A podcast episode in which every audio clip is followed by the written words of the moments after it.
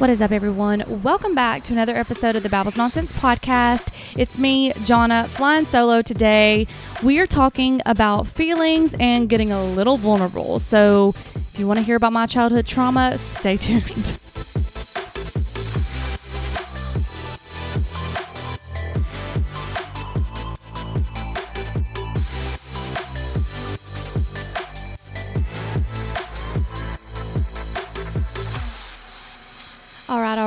So I did something a little different this time with the solo podcast. I had sit, sat down to try to record this probably three or four times, and I just couldn't get my thoughts together. Like, I don't know if you have ever like just if you're an overthinker or maybe you are kind of an emotional creature and you just sit and think and you're like, man, this is a really good thought and I really want to share it because that's what I wanted to do with the podcast, as y'all all know.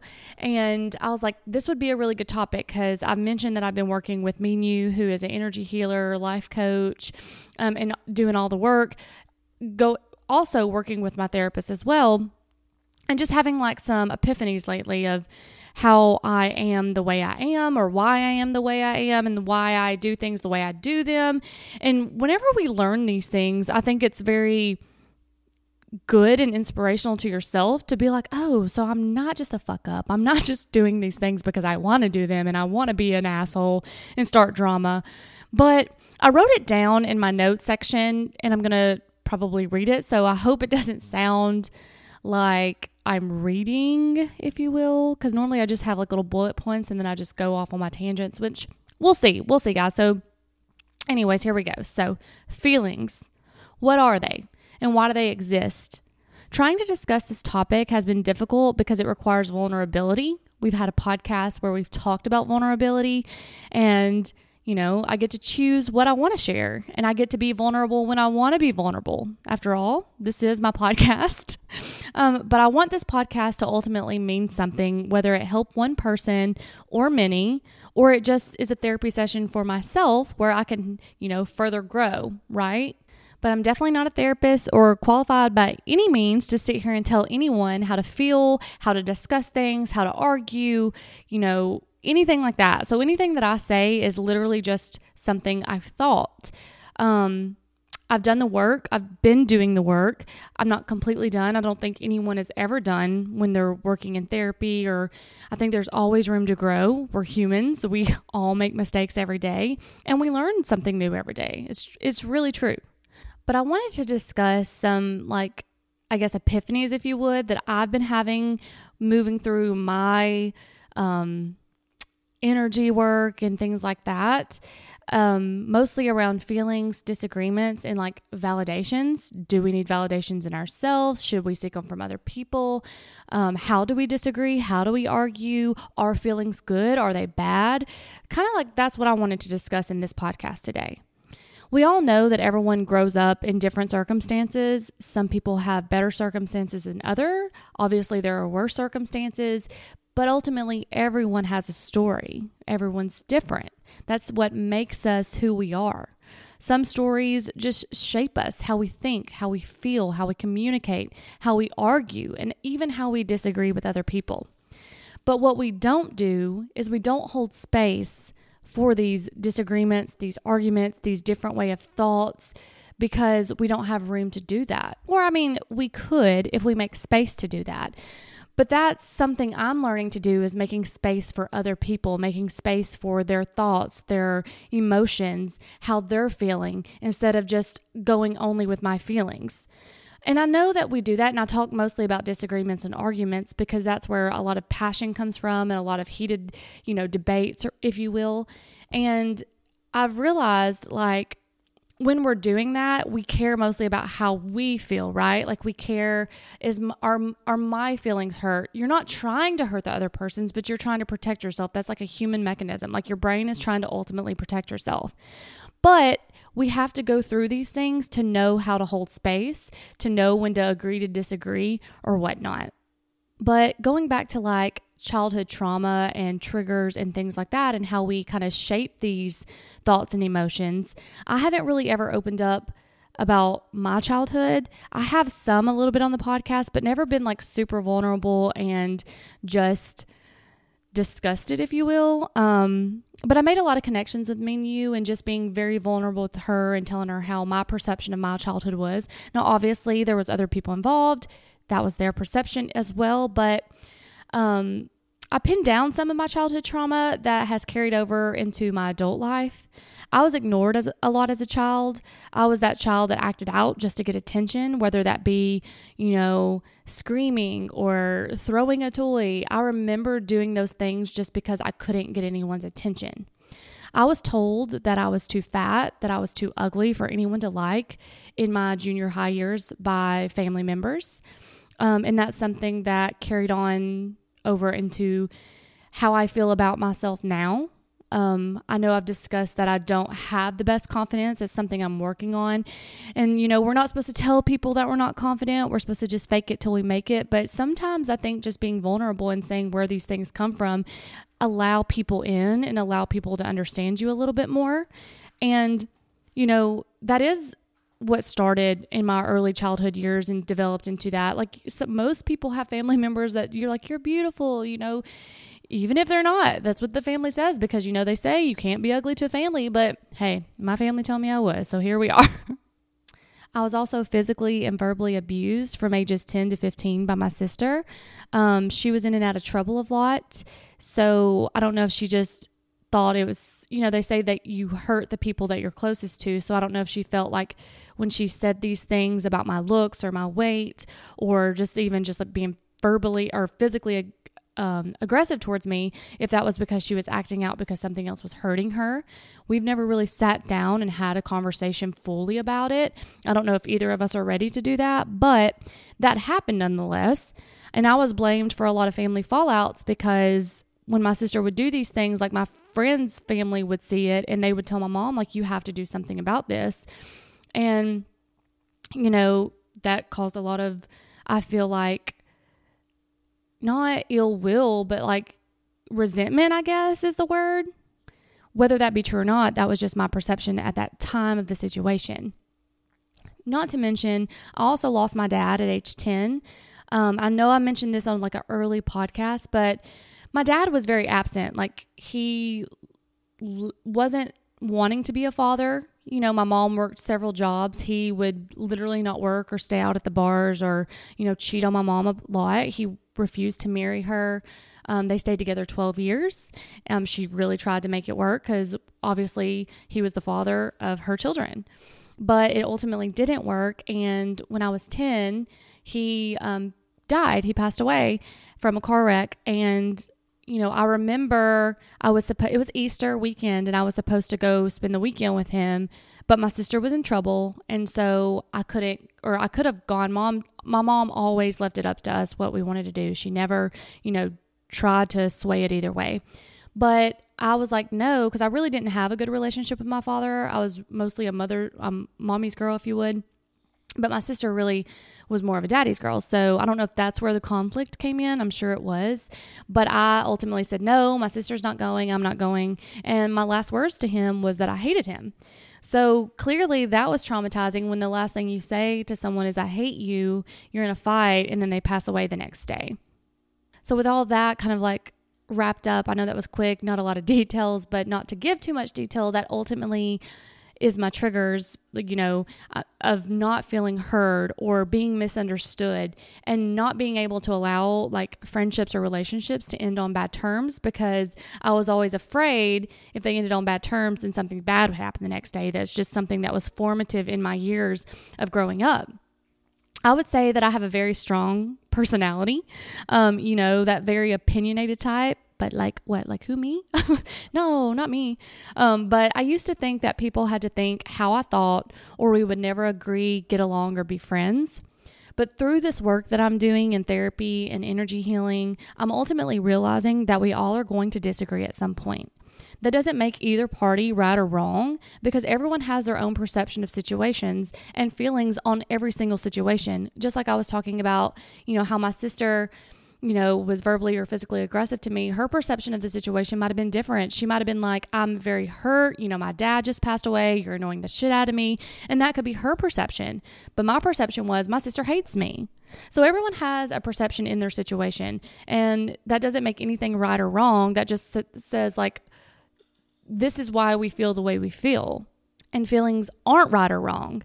They just are. They're just feelings. It's how we move through those feelings that ultimately matter. It's how we grow from them. But we ultimately have to be willing to do the work. We have to sit down and say, I mean, hey, and by all means, if you're cool with how you are and you don't want to grow and you don't want to do anything, that is fine. I'm not saying any, everyone has to grow and move on and be a different person. I'm just saying for me, I was tired of like getting in these situations where I was being misunderstood and I wasn't expressing myself the be- in the best way, like whether it be my tone or my delivery. Like ultimately, what I was trying to say in any situation was valid and it was a good point, but I just wasn't delivering it in a in a good manner because of my trauma. Like if I felt like I was being unheard in in conversation, it ultimately led to an argument, and it always left the other person confused because they were like I don't know why we're arguing about this when it was really more like you're not hearing me type situation. Like I'm really just trying to get my point across, but it's like hitting, you know, a glass wall. Have you ever had those conversations where you're just like, I'm trying to get this point across, but it feels like no one is hearing you, but they are. They're just sometimes people can't relate if they haven't been in this situation or, you know, and sometimes that's when you just have to shut the conversation down, validate yourself know where you're coming from and say, hey, let's just agree to disagree. This conversation isn't going anywhere. And that's something that I'm learning and something that I don't want to continue happen, happening in friendships or relationships because it's just not conducive and it's not fun. And no one likes feeling like you're, you know, always wrong or like you're the person that's always arguing, you know? So that's why I'm choosing to work through my trauma and feelings and how to communicate more appropriately. That doesn't mean I'm going to be the best communicator ever in life. That doesn't mean I'm going to change overnight, but it does show that I'm trying. Obviously, I'm 35. I have 35 years of experience with these behaviors, more of like an anxious attachment style, if you will. Um, and I'm I'm just I'm just trying to work on it. I'm learning that this anxious attachment style comes from the abandonment that I felt as a child. Um, I wasn't physically left at a store or anything for someone to find, you know, not that I know of, but I was abandoned emotionally, in my opinion, when my sister and I disagreed and my mom, you know, it's appeared that she took my sister's side. I ultimately emotionally felt abandoned. When my dad did, you know, act like he didn't want us, you know, or to be a father, that was abandonment. Um, so, with that being said, I've learned, you know, through other tragedies in life that life is ultimately short. Like, you know, my dad passed away when I was 10, my grandma passed away when I was 15, my uncle passed away when I was in my 20s, and those were um, my my grandma and my uncle were two very important people in my life. I've lost a lot of friends to suicide. Um, I'm from a very small town where, you know, drugs are involved, and whether it be intentional overdose, you know, from suicide or unintentional overdose. I've lost a lot of friends from high school. And more recently, I had a, a friend um, that I used to work with or a coworker that got diagnosed with a brain tumor. And that just really hit me hard because, like, we all know that life is short. We all know that it's not promised or guaranteed tomorrow. And I hate that it just takes tragic events like losing someone or losing a job, falling out with your friends, going through a breakup or a divorce, and anything else that's like very tragic in your life, it takes you in like for a moment, for that split moment, you're like, damn, life really is short. But then it's like a couple days go by and then we just forget that and then we go back to our old habits and we're not trying to make any conscious efforts to change. And I don't know what that is. There's got to be something like scientifically with the brain that makes you not want to do that. But it's just crazy because literally you could wake up tomorrow and be told like you got 24 hours to live and then what would you do? Would you change anything? Would you want to say anything? And i know this is getting deep and kind of like sad but it's just true you know? But something that i think we can ultimately do is just start taking ownership over our feelings um, take res- take responsibility for our trauma and our triggers. It's not someone else's responsibility to know your trauma and your triggers. It's ultimately your responsibility once you figure them out because sometimes they're not obvious and sometimes you don't realize what you're doing. But it's once you realize it, if you want to work on it, it's your responsibility to work on it. Now, I do think that if you realize what they are and you're realizing it's happening and you stop, like for me, if I'm having this disagreement with a friend and I realize that we're disagreeing and I stop in the midst of it and go, you know what? I think this has more to do with my trigger and not the actual conversation. Can we table this for a little bit? That's maturity. That's growth, you know? So that's just, you know, taking responsibility for your triggers. We can learn about them, get uncomfortable, have conversations, do the work, whatever work that may be for you, whether that be therapy, Reiki, theta healing, hypnotherapy, reading books, talking with friends, listening to a podcast. You know, any of it is fine as long as it works for you. Like when I say that I'm working with an energy healer, like I know I get some eye rolls, like ah, whatever, but honestly, it's been the best experience that I've had.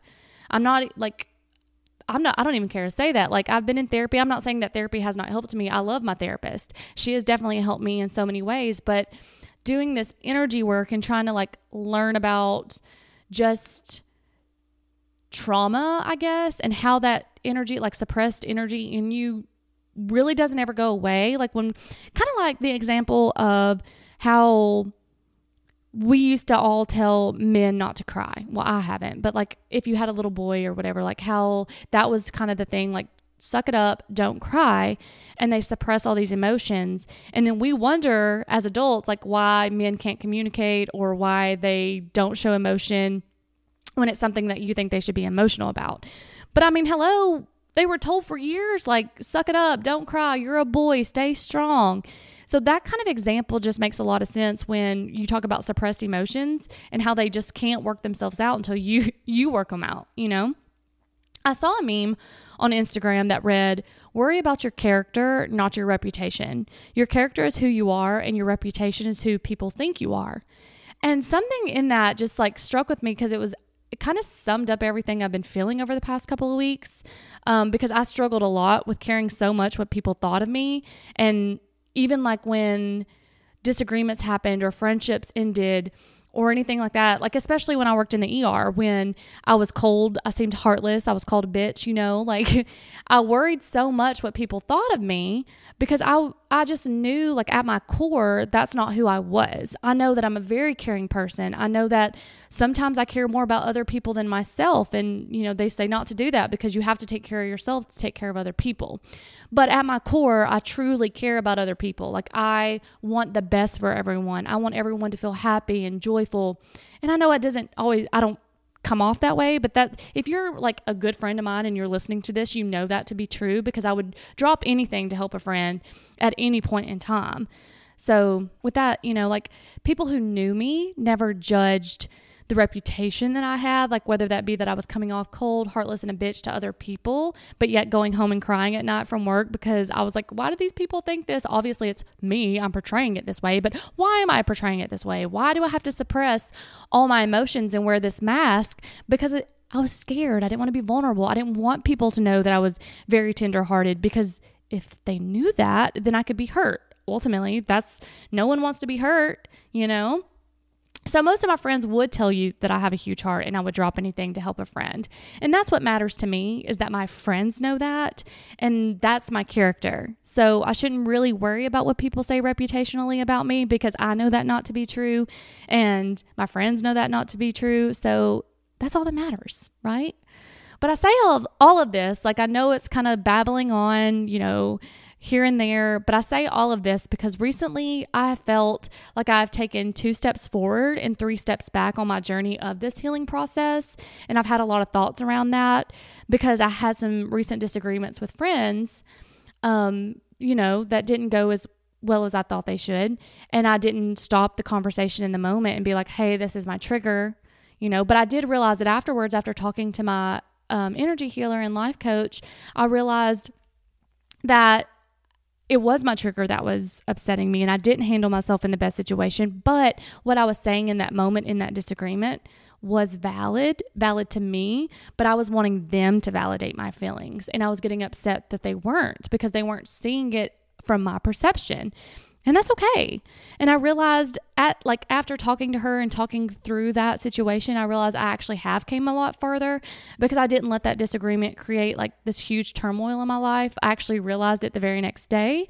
I didn't feel down. I was just like, "Oh, this is what it is and i reached out to my friend and said when you're ready to talk like i you know i'm sorry about how i delivered everything i'm completely wrong in this situation not afraid to say i'm wrong when i'm wrong and i just you know realize that we're all doing our best that we can. And I was like, okay, so that's growth. Like I recognized it. Now, did I still handle myself poorly? Absolutely. But I realized it. And that's what matters because if you realize something, you can change something.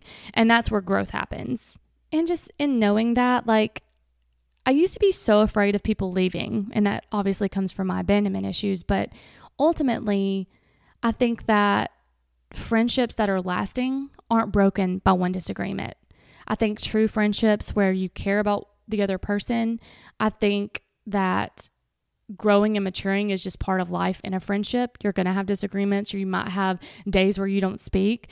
But I think that if you have that, you know, ability to sit down and talk about it, that you realize that people just don't leave and abandon you by one disagreement and they don't just walk in and out of your life if they truly have pure intentions for you. They're not trying to just stay around for the benefits. Now, hey, I'm not saying that some people don't. Some people do come in your life just to benefit off of you, but that's not everyone. And I think that's where I used to put up that shield and become this cold bitch because I didn't want these fake people around me because I didn't trust my intuition at the time.